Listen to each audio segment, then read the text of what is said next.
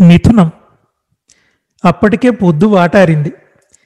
పెరట్లో ఎండేసిన సరుగుడు పేళ్ళు ఓ మూల పొందికగా పేర్చి తడవకుండా తాటేకులు కప్పి మిగిలిన చితుకులు ఏరుతూ వంగి లేచి ఆయాసపడుతోంది బుచ్చిలక్ష్మి.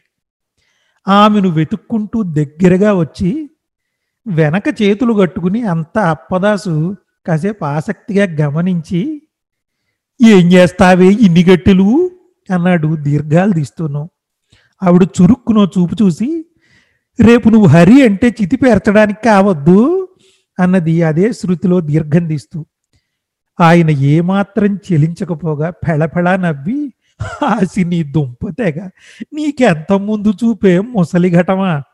అని అటుగా వెళుతోన్న నన్ను పిలిచి చూశావురా మీ అత్తయ్య పాతివ్రత్యం సతీ సహగమనానికి సిద్ధపడుతోంది వెర్రిమోహంది లేకపోతే ఈ ఒక్క కట్టెకి ఇన్ని కట్టెలు కావాలిట్రా?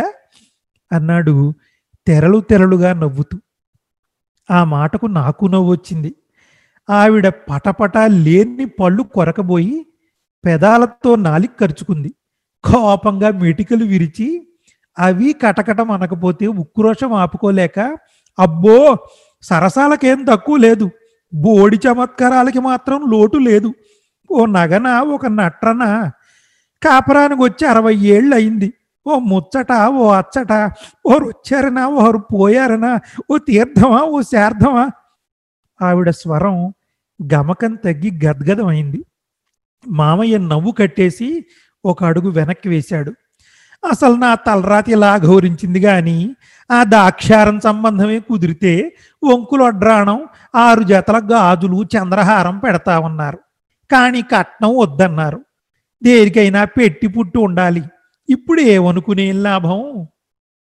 అత్తయ్య దాక్షారం అని మొదలు పెట్టగానే మామయ్య వెనక్కి తిరిగి ఎడం భుజం మించి కాశీ తువ్వాలు తీసి ఒక్కసారి దులిపి కుడి భుజం మీద వేసుకుని తొణుకు బెణుకు లేకుండా తాపీగా ఇంటి వైపు కదిలాడు. పొడుగాటి తన నీడను నేల మీద తొడుగులా లాక్కుంటూ ఇంట్లోకి వెళ్ళిపోయాడు అప్పదాసు గారు. నేను అనుకోకుండా ఇరుకున పడ్డాను. ఎట్లా బయటపడాలో తోచగా అక్కడే నిలబడ్డాను. ఏ ఉందిరా ఇక్కడ బొమ్మలాట? మొగుడు పెళ్ళాలన్నాక అనేకం అనుకుంటాం. దానికి నువ్వు పళ్ళన్నీ ఇకిలించాలా? చిన్న పెద్ద ఉండక్కర్లే? చూసావుగా చంపడం ఎప్పో? అని నన్ను అత్తయ్య గసిరింది. ఓ పిచ్చి చూపు చూసి పరిగెత్తాను. ఊరి నడిబొడ్డున విశాలమైన స్థలం. చుట్టూ ఒత్తుగా పెరిగిన చెట్లు. అందులో గన్నేరులు గోరింటలు మునిగోరింటలు రేగికంప గచ్చ పొదలు మధ్య మధ్యన ఎత్తుగా నిలబడి పహారా కాస్తున్న సిపాయిల్లాగా తాడి చెట్లు. వాటి ఆకులకు తేనెపొట్లు మువ్వుల్లో మొవ్వుల్లో కాకిగూళ్ళు ఉండేవి. కంచెకి ఎర్ర గురివిందలు కాశీరత్నాలు శంఖుపూల తీగలు పూల బఠానీలు చిత్తవత్తుగా అల్లుకుని పచ్చటి గోడకి రంగవల్లులు దిద్దినట్లుండేది.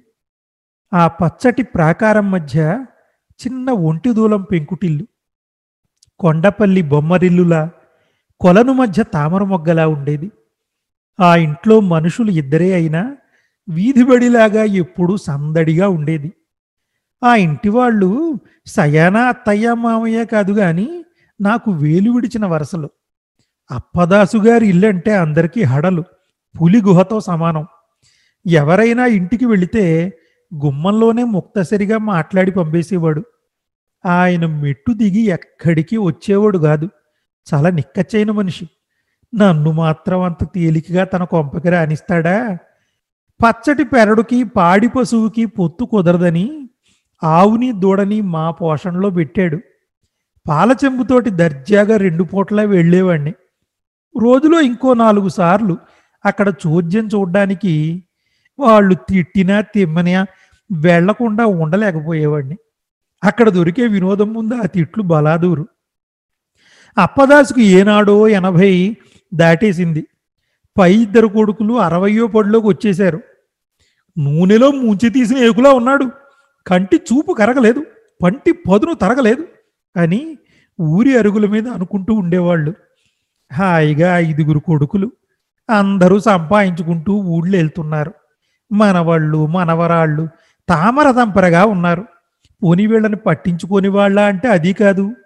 ఈ వయసులో ముసలి ఘటాలు రెండు ఇక్కడ ఒంటరిగా ఉండకపోతే ఒక్కోడి దగ్గర రెండు నెలలున్న ఏడాది తిరిగిపోతుంది. ఏమిటో చేదస్తాం అని మా అమ్మ అప్పుడప్పుడు నాన్నతో అనేది. "హ, చేదస్తాం అని నువ్వు అనుకుంటున్నావు. ఎవడి రుచి బతుకులు వాడివి. ఎంత కొడుకులైతే మాత్రం ఆ కారణంగా ఇంకోళ్ళ మీద వాలిపోకూడదు. అయినా అంతా ఈశ్వరేచ్ఛ. గాలి నీళ్ళు ఎక్కడ ప్రాప్తమో అక్కడ. అని మా దాసుబాబు అంటాడు అనేవాడు మా నాన్న.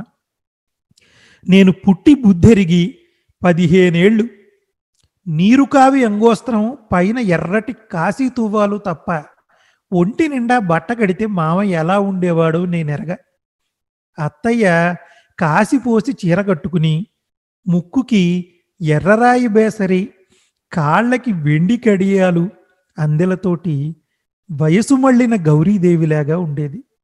మావయ్య మాత్రం ముసలి జంకకి చీర కట్టినట్టు ఉన్నావే అమ్మి అని రోజుకి ఒకసారైనా తిట్లు తలంటి పోయించుకునేవాడు వాళ్ళ అబ్బాయిల పేర్లు తమాషాగా ఉంటాయి. కృష్ణ కేశవ గోవింద మాధవ నారాయణ వరుసగాను. ఆ పేర్లేమిటి మావయ్య అని మేలవాడితే నవ్వి మొదటివాడికి కృష్ణ అని ముద్దుగా పెట్టా. ఏడాది తిరగకుండా ఇంకోడు మీ అత్తయ్య వైఖరి చూస్తే ఇదేదో పుచ్చపాదు తీరుగా ఉందని అనుమానం వచ్చింది. ఏటా ఏటా పేర్ల కోసం ఎక్కడ వెతుకుతాంలే అని భగవంతుడి మీద భారం వేసి కేశవనామాలు అందుకున్నా. నా బిడ్డలు వెర్రి పుచ్చలు కాదు రత్నవాణిక్యాలు మురిపెంగా నిష్ఠూరం ఆడేది ఈ అత్తయ్య. వాళ్ళ బావి గిలకిలా రావాలతోటి అగ్రహారం మేలుకునేది. అప్పదాసు గారు కేశవనామాలు శ్రీ సూక్తము పురుష సూక్తము నమక చమకాలు వల్లిస్తూ బొక్కెనతో నీళ్ళు తోడి తల మీద దిమ్మరించుకుంటూ రెండు గంటల సేపు స్నానం చేసేవారు. అంతసేపు బుచ్చిలక్ష్మి సీతమ్మ పెనిమిటి శ్రీరామచంద్రుడు ఆకాశ ఛాయడమ్మ ఆజానుబాహుడమ్మ చూడగా అబ్బాయి హరవింద నేత్రుడమ్మ అని పాడుకుంటూ చెట్ల పాదుల్లో తిరుగుతూ సన్నటి కాలువల్లోంచి నీళ్ళను నడిపిస్తూ కాసిన పూసిన మొక్కల్ని పరామర్శిస్తూ పెరడంతా తిరిగేది. అక్కడక్కడ ఆగి ఓ మందారాన్నో మంకెన్ననో తుంచి తలలో తురుముకునేది. విచ్చిన పత్తికాయలు కంటబడితే భమిడి పత్తి ఒలిచి కొంగున ముడివేసేది. రాత్రి రాలిన కొబ్బరి బొండాలని మట్టల్ని ఓ పక్కన జమ చేసేది. పెరడంటే అదే పెరడు. కాలు పెడితే కన్నులో పండుగ్గా ఉంటుంది. ఆ వయసులో ఆ ఓపికి దండం పెట్టాల్సిందే అని మా నాన్న మెచ్చుకునేవాడు. బావి గట్టుకి అందిపుచ్చుకున్నట్లు ఎప్పుడూ ఉరక తగిలే చోట ఐదారు అరటి చెట్లు అమ్మ కొంగు పట్టుకు నిలబడ్డ పిల్లల్లా వాటి పిలకలు వాటి నీడన అల్లం మోసులు కంద పిలకలు ఇంకోవైపు మెరక మీద వంగలు మిరపలు కంచెవారగా కాకర బీర దొండ కంచెనపడి కోసుకున్నన్ని కాయలు కాసేవి. రోజూ నీళ్ళు అడగని బాదం చెట్టు మూలగా బాదం చెట్టు మూలగా ఓ మూలగా ఉండేవి. దబ్బా నిమ్మ పక్క పక్కనే ఉన్న అంటి ముట్టనట్టు తోడిగోడలల్లా ఉంటే కూరాకుమొడులు గుట్ట మీద వాలిన గువ్వపిట్టల్లా ఉండేవి. గుబురుగా ఘుమఘుమలాడుతూ విస్తరించిన కరివేప వంటింటి గుమ్మం పక్కనే సదా అందుబాటులో ఉండేది. నేల మీద చుట్టలుగా అల్లుకున్న గుమ్మడిపాదు అప్పుడే ఊరేగి వచ్చిన శేషపాన్పుని గుర్తు చేసేది. ఇల్లెక్కిన ఆనప్పాదు అనూపంగా అల్లుకుని కప్పుని కప్పేసినప్పుడు ఆ బొమ్మరిల్లు అద్దంలో కొండ. దొడ్డిగుమ్మం ఎదురుగా తులసి కోట. కోటలో కులువైన తులసెమ్మ కోట చుట్టూ పరిచారికల్లాగా మందారాలు మంకెన్నలు కనకాంబరాలు కాగడా మల్లెలు నిలబడి ఉండేవి. కోట మీద ఉసిరి చెట్టు నీడలానేవి. ఎడంగా అటు ఇటు కోట స్తంభాల్లాగా రెండు కొబ్బరి చెట్లు. వాటి మానుల చుట్టూ దవనము మరువము చేమంతి చేరి స్తంభాలకు పచ్చలు కెంపులు పొదిగిన పొన్నలు తొడిగినట్లుగా ఉండేది. కొబ్బరి ఆకులు అంతెత్తులో కలగలసి కోటకి పచ్చని ప్రవేశ ద్వారంలాగా కనిపించేది. పారిజాతం రాలితే తులిసెమ్మ కుప్పు నిండేది. మావయ్య మధ్య మధ్య మంత్రాలాపి బావి గట్టుమించి అమ్మీ నువ్వు ఇష్టం వచ్చినట్టు పూలు కాయలు కోసి చావక అసలే నీకు ఆబ నన్ను రాని అని అరిచేవాడు. ఒక చదరంలో అవిసి చెట్లు వాటికి అల్లుకుని తమలపాగు తీగలు బచ్చలికాడలు పెండలవాకులు ఉండేవి. ఉసేవ్ నువ్వు వాటి జోలికి పోకు. ఆ ఆకులన్నీ ఒక్కలాగే ఉంటాయి. ఆనక తమలపాకు పప్పులోను బచ్చలకు తాంబూలానికి చుట్టెడతావు. నాకు అసలే రాత్రి పీడకల కూడా వచ్చింది అంటూ మళ్ళీ గిలక మీద తాడు వదిలేవాడు. అత్తయ్య ఆ మాటలు ఏం పట్టించుకోకుండా ఇదిగో కాలవ పొడుగున గోగులు బెండలు చూసావా? దివిటీల్లా ఉన్నాయి. దోసపోత అంతా పిందే. ఓ దిష్టి పిడక పెట్టాల్సిందే తప్పదు. ఆవిడ అరుపు విని పని ఆపి నువ్వు ముప్పొద్దులా వనవిహారం చేస్తున్నావుగా? ఇంకా దిష్టి పెడద్దేనికి దండగా?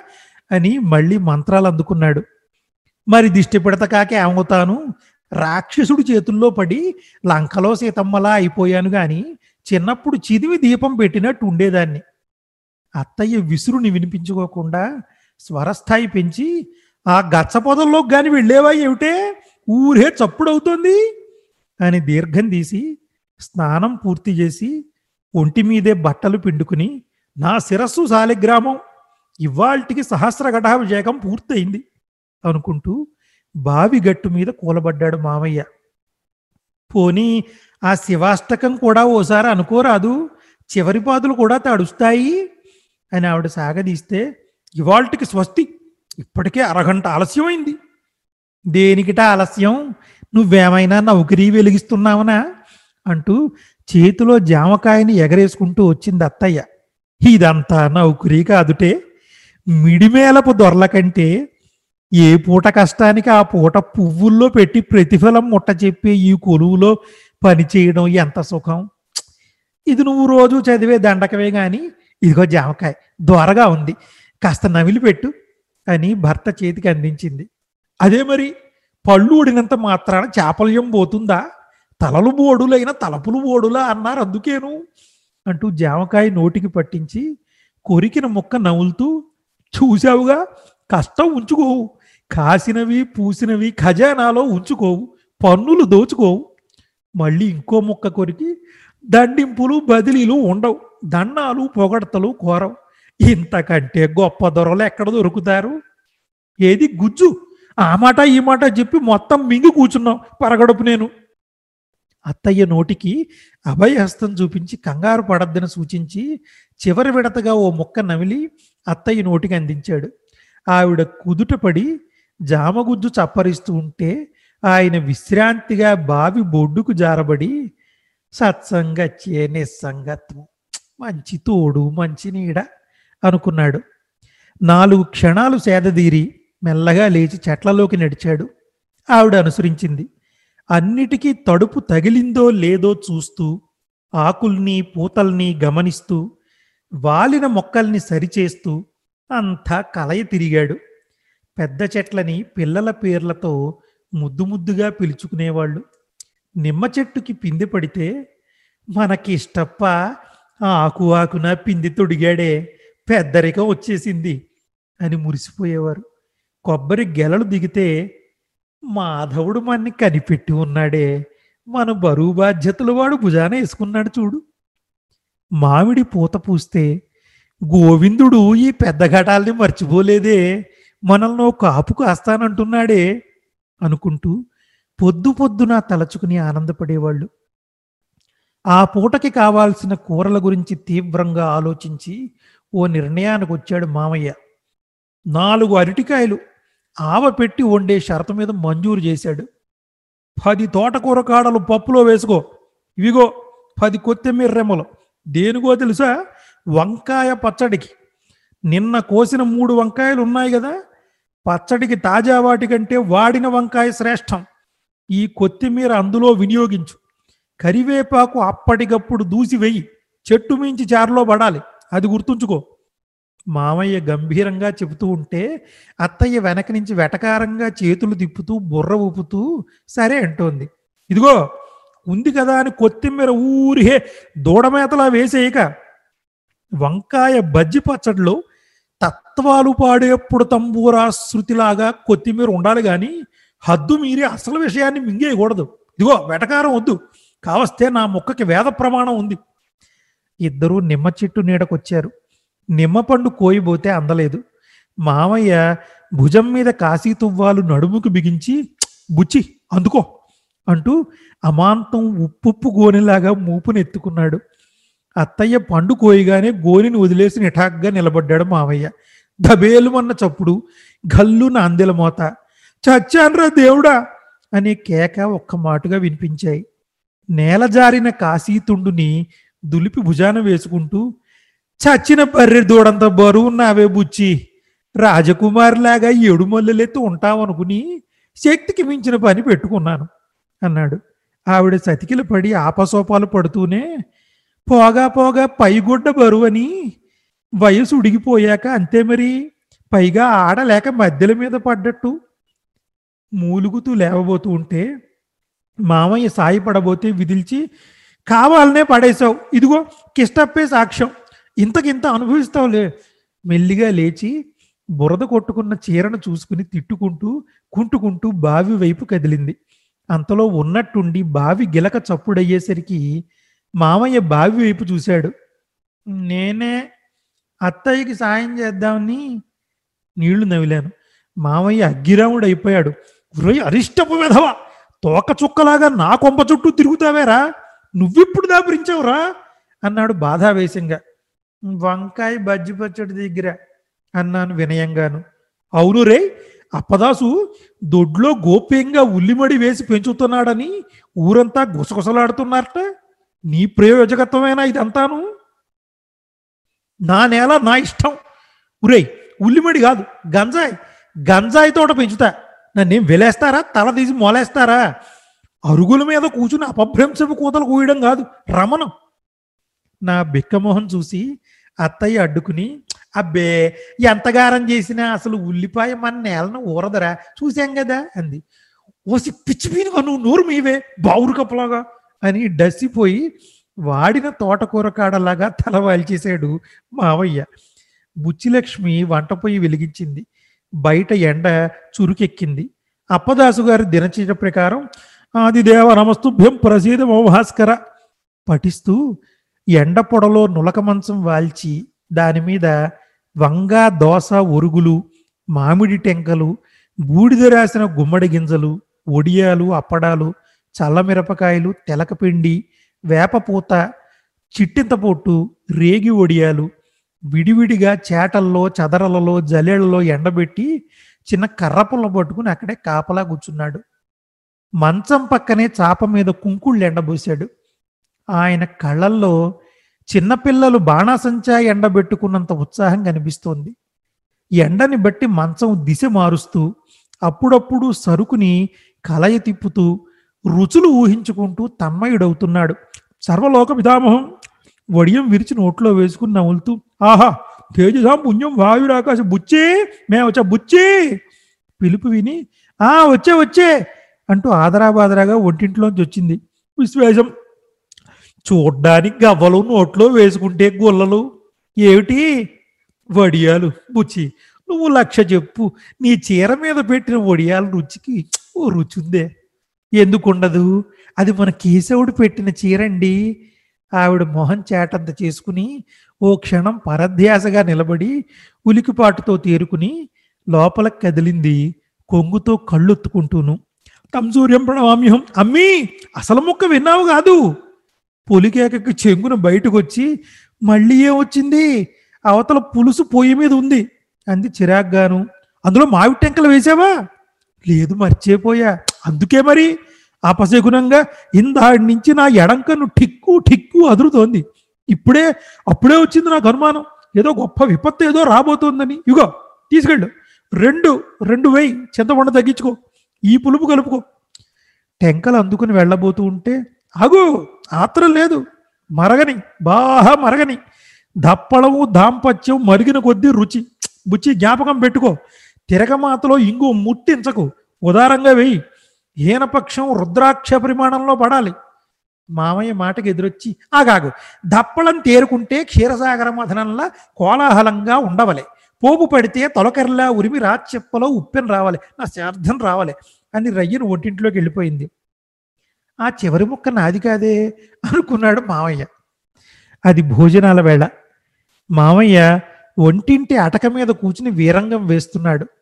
అటక్కి దూరంగా గోడకి నిచ్చెన వేసి ఉంది. ఆ పక్కనే కూర్చుని అత్తయ్య అరిటాకులోకి కొబ్బరి తురుముతోంది. మామయ్య ఊగిపోతూ జాడీలోంచి ఊరగాయ తీయమని చెప్పని చెప్పని చెప్పి నమ్మకంగా నిచ్చెన లాగేస్తావా? ఉసై పించారిదానా వెయ్ వెయ్ నిచ్చెన వెయ్. నేను వెయ్యనుగాక వెయ్యను. ఉద్రేకం లేని స్వరంతో అంది అత్తయ్య. అపర చాణుక్యుడిలాగా పిలకముడి విప్పి జాడించి ఇవ్వడ నా చేతిలో నీ చావు ముడింది. స్త్రీ హత్యాపాతకం చుట్టుకొని రౌరవాది నరకాలు రాని ఇది తథ్యం. ఈ బోడి ప్రజ్ఞలకి ఏం గాని నా చేతిలో పని అయ్యేదాకా నువ్వు దిగడం కల్లా తేల్చి చెప్పేసింది. అటక నుంచి వేలాడుతున్న ఉట్టితాడు పట్టుకుని కిందకి జారాలి అని ప్రయత్నిస్తూ ఉంటే జారి పడ్డావంటే ఎముకలు పోగ్గా మారతావు. ఆనక ఇష్టం. ఆ ప్రయత్నం మానుకుని మళ్ళీ గొంతు కూర్చున్నాడు. వచ్చే జన్మలో కుక్కవై పుడతావే? శపించాడు మావయ్య. ఆ ఇది మాత్రం అంతకంటే గొప్ప బతుకు కనకనా? ఇదిగో వస్త్ర సన్యాసం చేసి శివతాండవం చేస్తాను. చచ్చూరుకుంటావు. చెయ్యి చెయ్యి. తొంభై ఏళ్ళ నాటి వెన్నుపూస. అది కాస్త శివుడి విల్లు మల్లే పుటుక్కుమంటుంది. దూకాలంటే దూకగలను. నాకు లెక్కలో పని కాదు. నీదేమి సింహరాశి కాదు. మేషం. అత్తయ్య మాటకి మాట వడ్డిస్తూనే కొబ్బరి తురమడం పూర్తి చేసి పోపు వేగించడానికి ఇనప మూకుడు కుంపటి మీద పెట్టింది. మావయ్య అటకమించి అత్తయ్యని తురిమిన కొబ్బరిని మింగేసేలా చూస్తున్నాడు. కళ్ళు చింతనిప్పుల్లా ఉన్నాయి. నుదుట కుంకుమ బొట్టు మూడో కన్నులాగా మెరుస్తోంది. అలికిడైతే ఎవరక్కడా? అన్నాడు. నేనే అంటూ భయంగా ఎదరకొచ్చాను. నువ్వెప్పుడూ సమయానికి వస్తావురా ఆ ఇచ్చినట్టు వాల్చును ఆయన. అన్నాడు మామయ్య లాలనగా. నేను కదలబోతూ ఉంటే ఇదిగో నిచ్చెన వేశావో మర్యాద దక్కదు అంది అత్తయ్య చిటపటా పోపు వేగిస్తూను. దాని కూతలకేం కానీ నిచ్చినట్లు లాగరా? నేను తాళింపు కోరుకి రాని దగ్గు తెచ్చుకు నటిస్తుంటే గ్రహించి మామయ్య పెద్దముండావాడిని చెప్పేది నీకు కాదట్రా? అని ఘీంకరిస్తే ఇక లాభం లేదు అని నేను కదలబోతే పెద్దదాన్ని చెబుతున్నా. మా ఇంటి విషయాల్లో నువ్వు తలదోర్చకు అని వేగే మిరపకాయలంత ఘాటుగా హెచ్చరించింది. నేను బక్క చచ్చి నిలబడిపోయాను. మామయ్య అసహాయంగా మచ్చు మీదనే ఉండిపోయాడు. నువ్వు పప్పు వేసి చావు దొరగా వేగని పచ్చడికి నాకు అన్యాయం చెయ్యకే అరిచాడు. అత్తయ్య ఏమీ పట్టించుకునే స్థితిలో లేదు. చిటపటలు సద్దుమణిగాక పోపుని సరాసరి రోట్లోకి బదలాయించింది. మామయ్య అప్రయత్నంగా ఒక్కసారి ముక్కు కళ్ళు ఎగరేశాడు. అత్తయ్య ఆకులో కొబ్బరిని తీసి రోటి చుట్టూ అంచు కట్టింది. చేతి గాజులు పైకి లాగి రుబ్బడం మొదలెట్టింది. మామయ్యలో ఉద్రేకం మళ్ళీ కెరటంలా లేచింది. నమ్మకద్రోహం అసలు మీ వంశంలోనే ఉంది. అటకమించి వస్తున్న మాటలకి రుబ్బే రోలే జవాబులు చెబుతోంది. రుబ్బడంలో రకరకాల స్థాయి భేదాలు గతులు శృతులు కల్పిస్తూ వ్యంగ్యానికి వ్యంగ్యం తిట్టుకి తిట్టు పుల్ల విరుపుకి పుల్ల విరుపు ధ్వనింపచేస్తూ కాసేపు కచేరీలా సాగింది. ఈలోగా పోపు నలిగింది. నీ తండ్రి దక్షుడు నమ్మకద్రోహి. మామయ్య మాటకి ఓ చూపు చూసి ఊరుకుంది. పొత్రం చప్పుడు ఆగింది. చుట్టూ పెట్టిన కొబ్బరిని నలిగిన పోపులోకి నెట్టింది. గాజులు గలగలమన్నాయి. నమ్మకద్రోహం కాకపోతే సాలంకృత కన్యాదానం చేస్తానని చెప్పిన పెద్ద మనిషి తీరాల? అగ్గం వేళకి ముక్కు గాడతో సరిపెడతాడా? మావయ్య మాటకి ఒక్కసారి అటక మీదకు చూసి అబ్బో అక్కడికి మీదే హరిశ్చంద్రం అంటూ గాజులు పైకి దూసి బిరబిరా రుబ్బేస్తూ ఐదు వందల రొక్కం కట్నం గుంజి ఐదు కాసులు బంగారం పెడతామని ఆఖరికి మూడు కాసులతో నాంతాడు నల్లపూసలు రాయించుకొస్తే దానికి నాలుగు గురిగింజలు ఎత్తి తక్కువ సౌడిభ్యం అని పొత్రం తీసి పచ్చడి చేత్తో కలిపింది. అంతా పైనుంచి గమనిస్తున్న మామయ్య ఆ పచ్చడిని ఇష్టానికి రుబ్బి తగలయ్యకే బాగా మెతగని. ఇంకో నాలుగు తిప్పులు తిప్పి తగలడు. ఉప్పు కలు నలిగిందో లేదో చూడు. ఆవిడ ఏమీ పట్టించుకోకుండా పత్రాన్ని రోటి అంచుని శుభ్రంగా చేత్తో తుడిచి పచ్చడిని రోట్లోనే పుదివి ఆ కొబ్బరి ఆ కొబ్బరి తురిమిన కొబ్బరి తురిమిన ఆకు ఆకునే పైన కప్పింది. అక్కడి నుంచి లేచి మిగతా వంట గిన్నెలన్నీ ఓ చోట చేర్చింది. అసలు దాక్షారం సంబంధమే అయితే నా కర్మ. ఈ వంట లక్క బతుకు బతకమని రాశాడు దేవుడు అని సణుక్కుంటూ వంట్లో పీట వంటింట్లో వంటింట్లోకి వెళ్ళి పీట వాల్చింది. దాక్షారం అనగానే మావయ్య మూలిక చూసిన పాములా పడగ దించాడు. పెరట్లోకి వెళ్ళి అరటి చెట్టు కొసాకు కోసి తెచ్చి పీట ముందు పరిచింది. నీళ్ళు నింపిన రాగి చెంబు పంచపాత్ర విస్తరి పక్కన పెడుతూ అబ్బి ఇప్పుడు వెయ్యరానిచ్చిన కాస్త జాగ్రత్తగా దింపు అంది అత్తయ్య. అవసర నైవేద్యం తప్ప అసలు నైవేద్యం ఆ దేవుడికి పెట్టి ఎరగను. ఏ పాప అనపోతానో ఏమో అనుకుంటూ వంటల మీద మూతలు తీసి నీళ్ళు జల్లి అక్కడి నుంచే దూరంగా ఉన్న పూజా మందిరానికి చేయి చూపించింది పిల్లల పేర్లు తలుచుకుంటూ. మామయ్య మెల్లిగా అటక దిగి పీట మీద తిష్ట వేశాడు. మాట మంతి లేదు మంత్రముగ్ధుడిలా ఉన్నాడు. కొబ్బరి పచ్చడి ఇంత తీసి రోట్లోంచి సరాసరి ఆకులో వేసింది అత్తయ్య. వంటకాల గుబాళింపులు వేడివేడి అన్నం లేత అరిటాకులో వడ్డించగా వచ్చే కమ్మటి వాసనలు మిళితమై అన్నపు ఆవిరితో పైకి లేవగానే మామయ్య జిహ్వ ఆదిశేషుళ్ళాగా పడగలు విప్పింది. మొదటి విడత వడ్డించిన యావత్తు పచ్చడిని మూడు వేళ్ళతో తీసి నాలిక్కి రాసుకుని లొట్ట వేసి బుచ్చి అద్భుతం! వైకుంఠ ద్వారంలో నిలబడ్డట్టుగా ఉందే. నీ చేతిలో అమృతరేఖ ఉందే. అని ఆస్వాదిస్తూ ఆహా అవిగో శంకు చక్రాలు మధ్యన తిరునాము ఎదురుగా కనిపిస్తున్నాయంటే నమ్ము అన్నాడు తన్మయుడైపోతూను. అత్తయ్య నవ్వి వెండి కొమ్ము చెంబుతో నెయ్యి వడ్డిస్తూ అవి గోడ మేకులకి బోర్లించి తగిలించిన చేట జల్లెడ. మధ్యన నిలువుగా చల్లకవ్వం. అవి నీకు శంకు చక్రాలు తిరునామంలా కనిపిస్తున్నాయి. చూపు బాగా మందగించి ఆవిడ మాటకి మామయ్య హాయిగా నవ్వి అమ్మి తిట్లకు ఓరుస్తావు గాని పొగడ్తకు ఓర్చలేవు కదా అన్నాడు. సిగ్గిల్లిన అత్తయ్య సొట్టబుగ్గల మొహం దానిమ్మ పండులాగా తోచింది. ఆవిడ విసనకర్రతో విసురుతూ కొసరి కొసరి వడ్డిస్తూ ఉంటే అగ్నిదేవుళ్ళాగా ఒళ్ళంతా నోళ్ళు చేసుకుని తృప్తిగా భోంచేశాడు. బుచ్చి ఈ వంట రక్తి కట్టిందే దీర్ఘసుమంగళి భవ అంటూ పీటమించి లేచి చెయ్యి కడుక్కోవడానికి బయటకు వెళ్ళాడు. నిచ్చెనకి చేరబడి ప్రశ్నార్థకంగా నిలబడ్డ నా వాలకం గమనించి కొబ్బరి చూస్తే మీ మావయ్య నిగ్రహించుకోలేడు. పిసరంత కూడా కూరలోను పచ్చట్లోను పన్నివ్వడు. అందుకే అటకెక్కించాను. శతకోడి దరిద్రాలకు అనంతకోటి ఉపాయాలరా అత్తయ్య మాట పూర్తి కాకుండానే లోపలికి వచ్చాడు. వస్తూనే నన్ను చూసి నువ్వెందుకురా దీవెన ఫకీరులాగా కొంప కొంప తిరగడం? మీ నాన్నకి చెప్పానని చెప్పి ఓ జంజప్పో వేయించుకో. తద్దినాలకు రెండో భోక్తకైనా పనికొస్తావు. మన అగ్రహారంలో ఆబ్దీకాలకు ఏం గరువు లేదు. కొక్కిన విధ తినేసిన ఎంగిలాకుని తీసి పారేస్తోంది అత్తయ్య. కూడా నేను కూడా బయటికి నడిచాను. తులసి కోట ముందు కూచుని వీధి వాకిల్ని ఓ కంట కనిపెడుతూ కొబ్బరి ఆకుల్ని చీల్చి ఒబ్బిడిగా చీపుళ్ళు కడుతున్నారు వాళ్ళిద్దరూ. మామయ్య చేస్తున్న పని ఆపి పచ్చి కొబ్బరాకులతో రెండు బూరలు చుట్టి దానికి పీకలు పెట్టి నిమ్మముళ్ళు గుచ్చి తయారు చేశాడు. రెండూ ఊది చూసి బుచ్చి నీ కోటి నా కోటి అన్నాడు. ఇద్దరు పీబీ పీబీ అని ఉత్సాహంగా బూరలు ఊదుతూ ఉంటే పెరట్లో చెట్ల మీద పిట్టలు కలవరపడ్డాయి. ఎవరి కొత్త పక్షులు అని. ఊదిన ఆయాసాన్ని అణుచుకుంటూ పుచ్చి మన పెళ్ళి మేళం గుర్తొస్తుంది. ఎందుకు రాదు? పెళ్ళి ఖర్చు మొత్తం యావత్తు మగ పెళ్ళి వారిదే అన్నారు. తంజావూరు నుంచి సన్నాయి దిగుతుందన్నారు. రామడోళ్ళు నౌబత్ ఖానాలు తాషామరపాలు తప్పెట్లు భోగం మేళం భూమి ఆకాశం దద్దరిల్లిపోతుందన్నారు.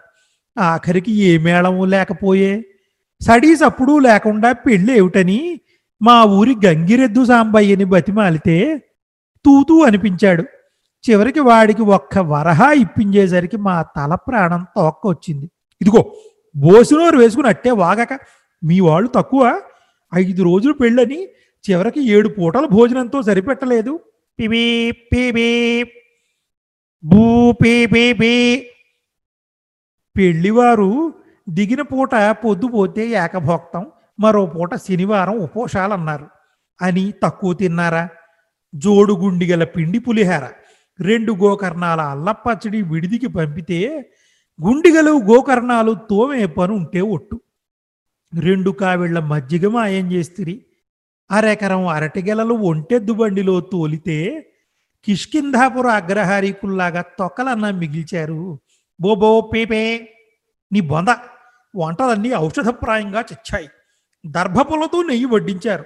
భూజంబంతిలో పేబో మీ మొహాలకు అదే ఎక్కువ అన్నాడు మా బాబయ్య. పేవే అసలు శాఖాల్లో ఘనపంచరత్నాలని చెప్పేసి ఉన్నాయి గుత్తి వంకాయ కూర కందా బచ్చలి మంచి గుమ్మడి శనగపప్పు అనగానే అత్తయ్య అందుకుని ఆ పనసబుట్ట ఆవబెట్టు అరటికాయ అంటు పులుసు తెలుసు. ఈ ఐదున్ను ఘనపంచరత్నాలు. ఈ అరవై ఏళ్ళలో గడియకోసారి విని విని నా చెవులు చిల్లులు పడ్డాయి కానీ పెట్టుకోవడానికి దుద్దులు లేవు. చిల్లులు మాత్రం మిగిలాయి నీ పుణ్యాన. ఇదిగో ప్రస్తావన మార్చకు. నేను ఘోషిస్తోంది పాకశాస్త్రం గురించి. పీవీ అన్ని వేదాల్లాగే పాకవేదం కూడా అపౌరుషేయం. అపౌరుషేయం అంటే నీకు తెలియదు. నిరక్షర కుక్షివి. అంటే కూడా తెలియదు. సరే పోని పరంపరంగా సంక్రమించే విద్య. పాకవేదంలో కూడా ఉదాత్త అనుదాత్తాలు పాటించవలే. అనగానే భూ భూ పే భూ పే పే బీ పూ. ఇవేగా ఉదాత్త అత్తాలంటే ఉత్తుత్తత్తాలు పరి వేధవ బోర అదులు మరి. వయోధర్మం లేకుండా ఏమిటా పిల్ల చేస్తూ అంటూ అత్తయ్య చేతిలో బూర లాగి అవతల పారేశాడు. అత్తయ్య కొబ్బరి మట్టమించి లేచి మామయ్య చేతిలో బూర లాక్కోబోయింది. ఇద్దరి మధ్య పెనుగులాట ప్రారంభమైంది. మరి కాసేపటికి పిలక అత్తయ్య చేతిలోనూ కొప్పు మామయ్య గుప్పిట్లోనూ ఉన్నాయి. ఆ పట్టులో ఉండగా పీపీ అన్న బూరామోతకు ఇద్దరు గుప్పెట్లు వదిలి వెనక్కి చూశారు. ఎవరా? అన్నట్టు. నేనే. బూరా దారిలో దొరికితేను అని గొణిగాను. మామయ్య మట్టకి చుట్టుకుపోయిన కాశీ తువ్వాలు తీసి విదిలించి ఉదరా బాహా ఊదు. ఎటు ఊరంతా బాగా ఉత్తున్నావుగా ఉన్నవి లేనివిను? ఎరా? నేను నున్ను అది నున్ను దీపాలు అర్పేసి ఆరు బయట వెన్నెట్లో కూర్చుని ఒహే విస్తట్లో భోజనం చేయడం కళ్ళాడా చూశానని శుద్ధ అబద్ధాలన్నీ ప్రచారం చేసేసి నన్ను నా ఆడవాళ్ళని అప్రతిష్టపాలు చేయాలని చెప్పని చెప్పి మామయ్య తీవ్ర కోపావేశాయసంతో పడిపోతే అత్తయ్య జోక్యం చేసుకుని అబ్బాయి చీటికి మాటికి ఆయన చేత అబద్ధాలు ఆడించకరా. ఆనక మామయ్య నరకంలో నానాయాతన పడాల్సి వస్తుంది పాపం అని సర్ది చెప్పింది. మామయ్య తక్షణం బూర అందుకుని పిచ్చి పిచ్చిగా ఓదరం మొదలెట్టాడు. నడిమింట్లో ఓవైపు గొలుసుల ఉయ్యాల బల్ల ఉండేది. మరోవైపు గున్న ఏనుగు నిలబడ్డట్టు పందిరి పట్టెమంచం ఉండేది. మామయ్య మధ్యాహ్నం వేళ కాసేపు ఉయ్యాల మీద జోగేవాడు. క్రీమ్ క్రీమ్ అంటూ ఉయ్యాల గొలుసులు జోగుడుతూ ఉంటే మాగన్నులోంచి కళ్ళు తిప్పి చూశాడు. గడప వారగా కూచుని పత్తి విప్పి ఒత్తులు చేస్తున్న అత్తయ్యను చూసి ఏదో గుర్తొచ్చిన వాడిలాగా చటుక్కున లేచి రేపటి కూర మాట ఏమిటే ఏమైనా ఆలోచించావా? అన్నాడు. అదేదో పెద్ద సమస్య అయినంత కంగారుగా. రేపటి సంగతి రేపు తెల్లవారని అన్నదావిడ మెత్తగాను. మావయ్య మొహంలో ఆలోచన తీవ్రత కనిపిస్తోంది. ఉన్నట్టుండి అత్తయ్య కథ మొదలుపెట్టింది. ధర్మరాజుల వారు గుమ్మంలోకి ముష్టివాడొస్తే రేపు రా అన్నారట. అది విని భీముల వారిని నవ్వారట. ఎందుకురా నవ్వుతున్నావు? అని అన్నగారు అడిగితే నువ్వు రేపటిదాకా ఖచ్చితంగా బతికి ఉంటావు కదా అని ఆనందపడుతున్నాను అన్నట్ట. ఆ పళంగా ధర్మరాజు సిగ్గుపడిపోయి ముష్టి వేసి పంపాడట అని ముగించింది. ఉయ్యాల క్రీంకారం నీరసంగా ఉంది. అమ్మి అదో చిత్రం.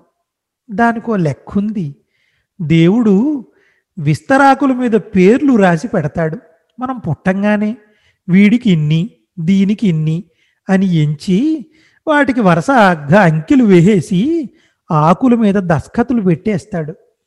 వాడి వంతు ఆకులు చెల్లిపోయాయనుకో ఇంకేముంది? మిగిలేది నేల. అయితే ఆ అంకెలు మనకు కనిపించవు. ఆ లిపి అర్థం కాదు. అంచేత అదంతా నిగూఢం. అని ఆయన వేదాంతం పూర్తి కాకుండానే అత్తయ్య లోపలికి వెళ్ళింది ఇవి లోతైన విషయాలు. నీకు చెప్పినా అంత తేలిగ్గా అర్థం అవుతాయా? ఒంటింట్లోంచి చిటపటలు వినిపించాయి.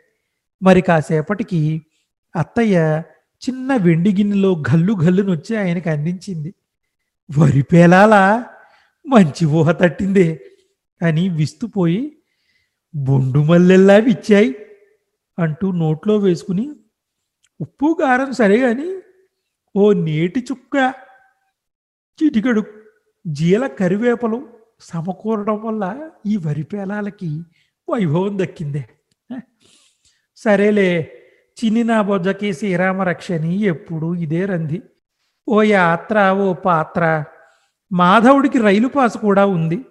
కాశీ తీసుకెళ్ళి గంగా స్నానం చేయిస్తానంటే ఊ అంటేనా? దేనికైనా ప్రాప్తం ఉండాలి. అత్తయ్య గొంతు జీరపోయింది ఆయనేమీ చెలించలేదు. పేలాలు ఒక్కటొక్కటే నోట్లోకి విసురుకుంటూ అమి ఓ సూక్ష్మం చెబుతా విను. గంగ కాశీలోనే ఉందనుకోవడం నీ అజ్ఞానం.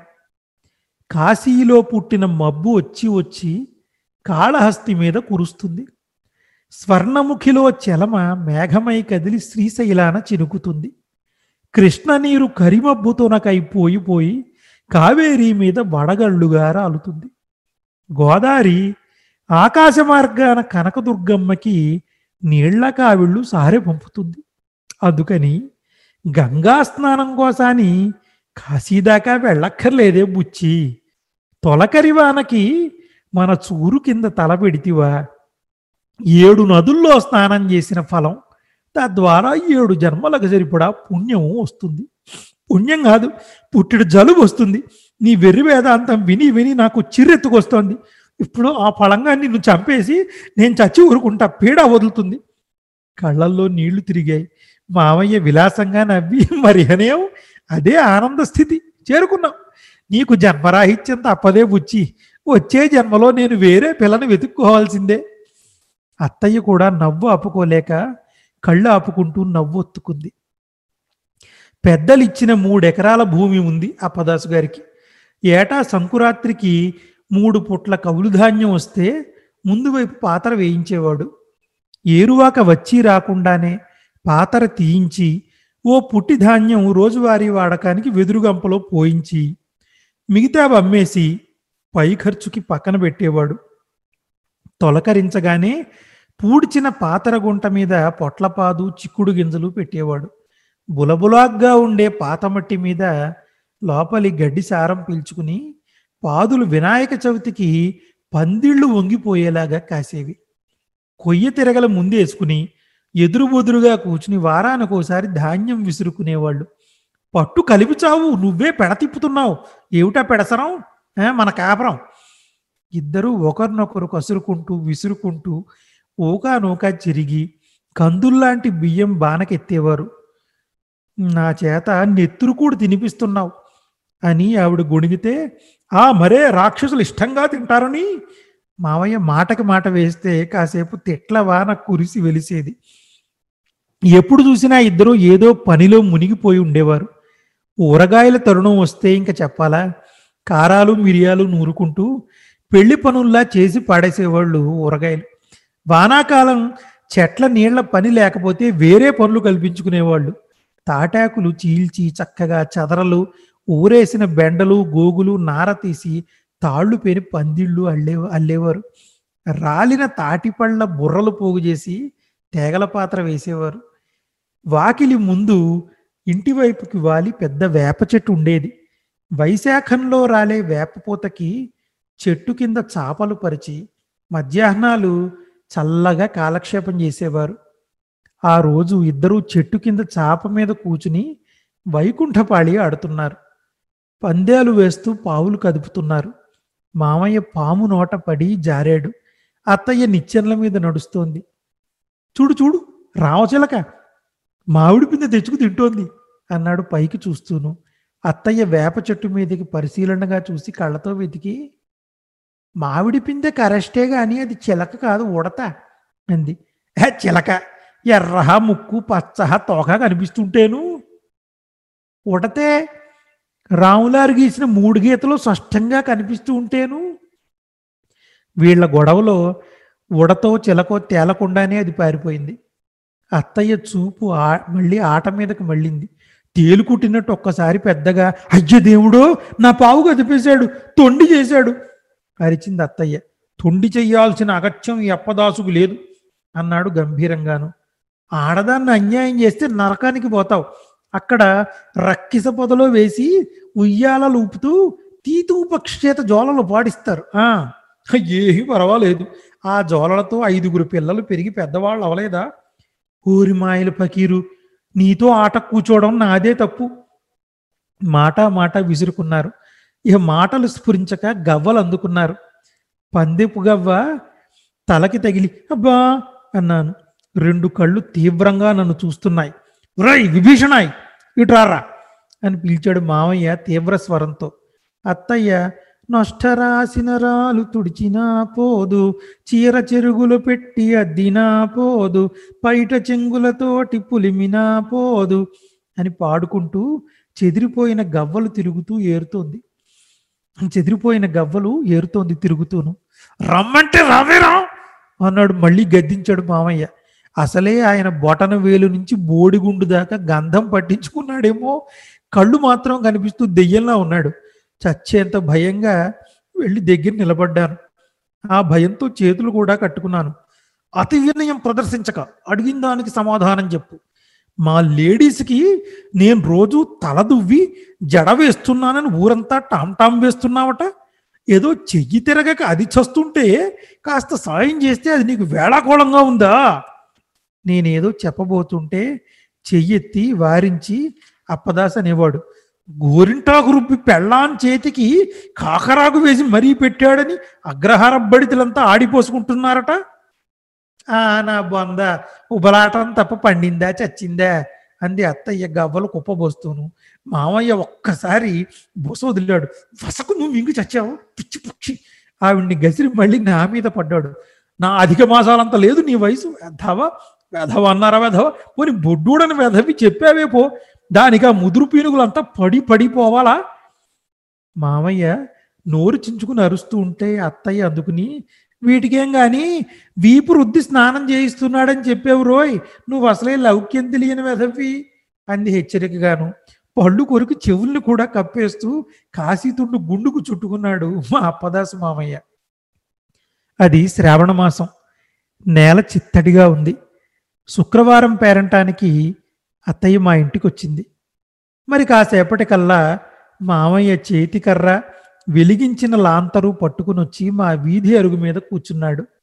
ఇంకా అప్పటికి సూర్యాస్తమయం కూడా కాలేదు. క్షణం కూడా వదిలి ఉండలేడు కొత్త పెళ్ళి కొడుకు అని నేను కాకెత్తుకుపోతుందని భయం అని సరసాలకి వరసైన వాళ్ళు పేరంటంలో అత్తయ్యని ఆట పట్టించారు. మామయ్య క్షణాలు లెక్క పెడుతూ మాటి మాటికి లోపలికి తొంగి చూస్తున్నాడు. పేరంటాళ్ళంతా కదిలి వెళ్ళిపోయాక అమ్మ పళ్ళెంలో తాంబూలము పళ్ళు శనగలు పెట్టుకుని అరుగు మీద కూర్చున్న మామయ్య చేతికిచ్చింది. ఆయన మొహం నిండుగా వెలిగింది. అమ్మ మామయ్య కాళ్ళకి మొక్కింది. తల నిమిరి దీర్ఘసుమంగళీ భవ అని నూరారా దీవించాడు. పొద్దు గూగితే దానికి కన్ను కనపడదు. అసలే బురద జారిపడితే నా చావుకు వస్తుందని వచ్చాను అన్నాడు మావయ్య సంజాయిషిగా. ఆది దంపతుల్లా మీ ఇద్దరూ వచ్చారు. నిజంగా నా నోము పండింది. ఆ పళ్ళెమిటివ్వండి పిల్లాడితో ఇంటికి పంపుతాను అంది అమ్మ మర్యాదగాను. ఆ ఎందుకమ్మ చాదస్తాం అంటూ పై తువ్వాలు పరచి వాయనం అందులో గుమ్మరించి పళ్ళెం అమ్మ చేతికి ఇచ్చేశాడు మామయ్య అత్తయ్య నుదుట మీద బొట్టుతోటి గంధం పూసిన మెడతో పసుపు కాళ్ళతో గల్లు గల్లుమంటూ కొంగులో వాయనం పట్టుకుని బయటకు వచ్చింది మామయ్య ఆమెని నిలువెల్లా ఓసారి తేరా బారా చూశాడు. అప్పుడే పశువులు ఇళ్ళకు వస్తున్నాయి గొడ్ల వెంట వస్తున్న మా నాన్న మావయ్యని చూసి వాళ్ళ ఆవుని దూడని బావకు చూపించు. మళ్ళీ ఆయన దొరకడు. ఏ కళనున్నాడో ఇవాళ మెట్టు దిగాడు అని నాకు పురమాయించాడు. నేను వాళ్ళ ఆవుని దూడని తోలుకొచ్చి అరుగు దగ్గర నిలబెట్టాను. మామయ్య అరుగు దిగి ఆవు మెడ నిమురుతూ మీ చేతుల్లో ఉండగా దానికేం లోటు? కామధేనువులా ఉంది. తన తువ్వాల్లోంచి గుప్పెడు శనగలు తీసి చేత్తో నోటికి అందించాడు. ఆవు ఆత్రంగా తినేసి మామయ్య అరచేతిని కూడా నాకింది. ఆ స్పర్శను కాసేపు ఆనందంగా అనుభవించాడు. దూడ ఒక చోట నిలవక చెంగనాలేస్తోంది. మామయ్య ఆవు ఒళ్ళంతా నిమిరి మళ్ళీ జున్ను ఎప్పుడు పెడతావమ్మా? అన్నాడు మురిపెంగాను. ఇంకా మూడు నెలలు ఆగాలి బావా అన్నాడు మా నాన్న. ఆవు మెడలో గంట కదిలి చప్పుడైంది. సత్యం రుణానుబంధ రూపేణ పశుపత్ని సుత ఆలయం అన్నాడు గాని చెట్టుని మరిచిపోయాడయ్యా. అసలు రుణానుబంధం చెట్లదే అన్నాడు మామయ్య గంభీరంగా. మీకెప్పుడు అదే యావ అని ప్రస్తావన మార్చి సైగతో చెప్పి నా చేత కూడా మామయ్య కాళ్ళకి మొక్కించారు అమ్మా నాన్న. నా అంతవాడివి కావాలరా పోకిరి గాడిద అన్నాడు మామయ్య వెన్ను మీద చెయ్యేసి. పాపం ఇంకేదైనా మంచి ముక్క అనకూడదు అంది అత్తయ్య. మామయ్య గలగలా నవ్వి మీ అత్తయ్య లాంటి మంచి పెళ్ళాం నీకు జతపడాలరా అన్నాడు. అట్లా అన్నారు బాగుంది అంది అత్తయ్య గర్వంగా బోసి నవ్వుతూ. ఇద్దరూ కదిలారు. అమ్మ నాన్న ఆవు దూడ నేను వీధి దాకా సాగనంపాం. ఈ ఇద్దరూ వీధిని పడ్డారు. మామయ్య భుజం మీద చిన్న మూట చేతిలో లాంతరు చేతికర్ర. ఆ మూటిటి ఇవ్వు నేను తెస్తా చెయ్యి జాపుతూ అంది అత్తయ్య. నేనివ్వను ఇది నా వాయినం ప్రత్యేకంగా ఇచ్చారు. ఆ ఇచ్చారులే పోతి పేరంటాలు వచ్చావని మూట జారితే మట్టిపాలు అవుతాయి ఏహి అవ్వవు ఇదిగో ఇంటికి వెళ్ళాక మళ్ళీ తిరకాసు పెట్టకు. నా వాయనం నాదే ఇప్పుడే చెబుతున్నాను. అడ్డం తిరిగి నిలబడి పేచీకి దిగాడు మామయ్య. రాత్రిపూట అన్ని శనగలు తింటే అవి నా స్వార్జితం నా హక్కు భుక్తం. నీ జోక్యం సహించను. మామయ్య సుస్పష్టంగా చెప్పాడు. సరే పద ముందు ఇంటికి చేరని. ఇంత రొష్టు మనిషిని నేను భరించలేను బాబు. అటకెక్కించి నిత్యం తీసావే నిన్ను ఈ జన్మకి నమ్మాలనుంది. శ్రావణ శుక్రవారం పూట వీధిలో పంచాయతీ పెడతావా? నీ వల్ల పేరంటంలో నానా మాటలు అని నవ్వారు. ఇగో నా ఓపిక అయిపోయింది.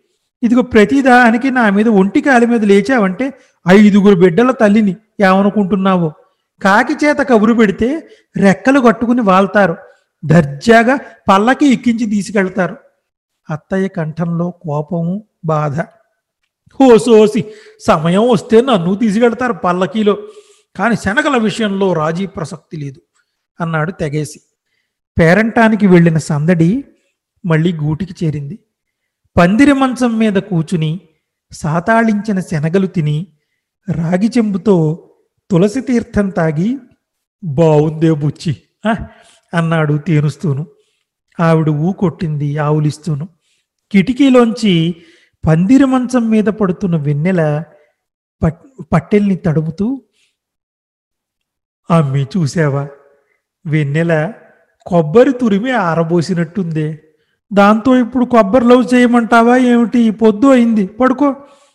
నిద్ర రావటం లేదే. మనసు ఇవాళ విచిత్రంగా చిత్రంగా ఉందే. కళ్ళు మూసుకో అదే వస్తుంది. మూత పడందే. ఆయన వాలకం చూసి ఆవిడ లేచి దగ్గరగా కూర్చుంది. సత్సంగత్వే నిస్సంగత్వం. తోడు నీడ నాకు దొరికినంత గొప్పగా ఆ దేవుడు కూడా దొరుకుండవు.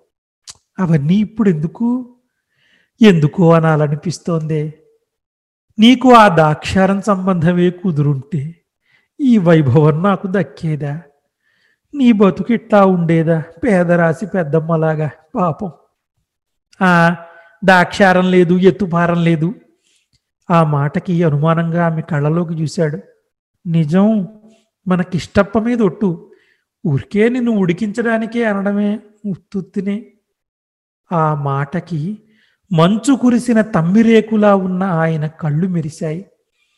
మొండి ఘటాన్ని లొంగెదయడానికే ఆ దాక్షారం. మాధవుడి మీద ఒట్టు. అనుకున్నది అయ్యింది ఒక్కటే సంబంధం. నాకు నగల మీద మోజు లేదు. అవి లేవన్న వెలితి లేదు.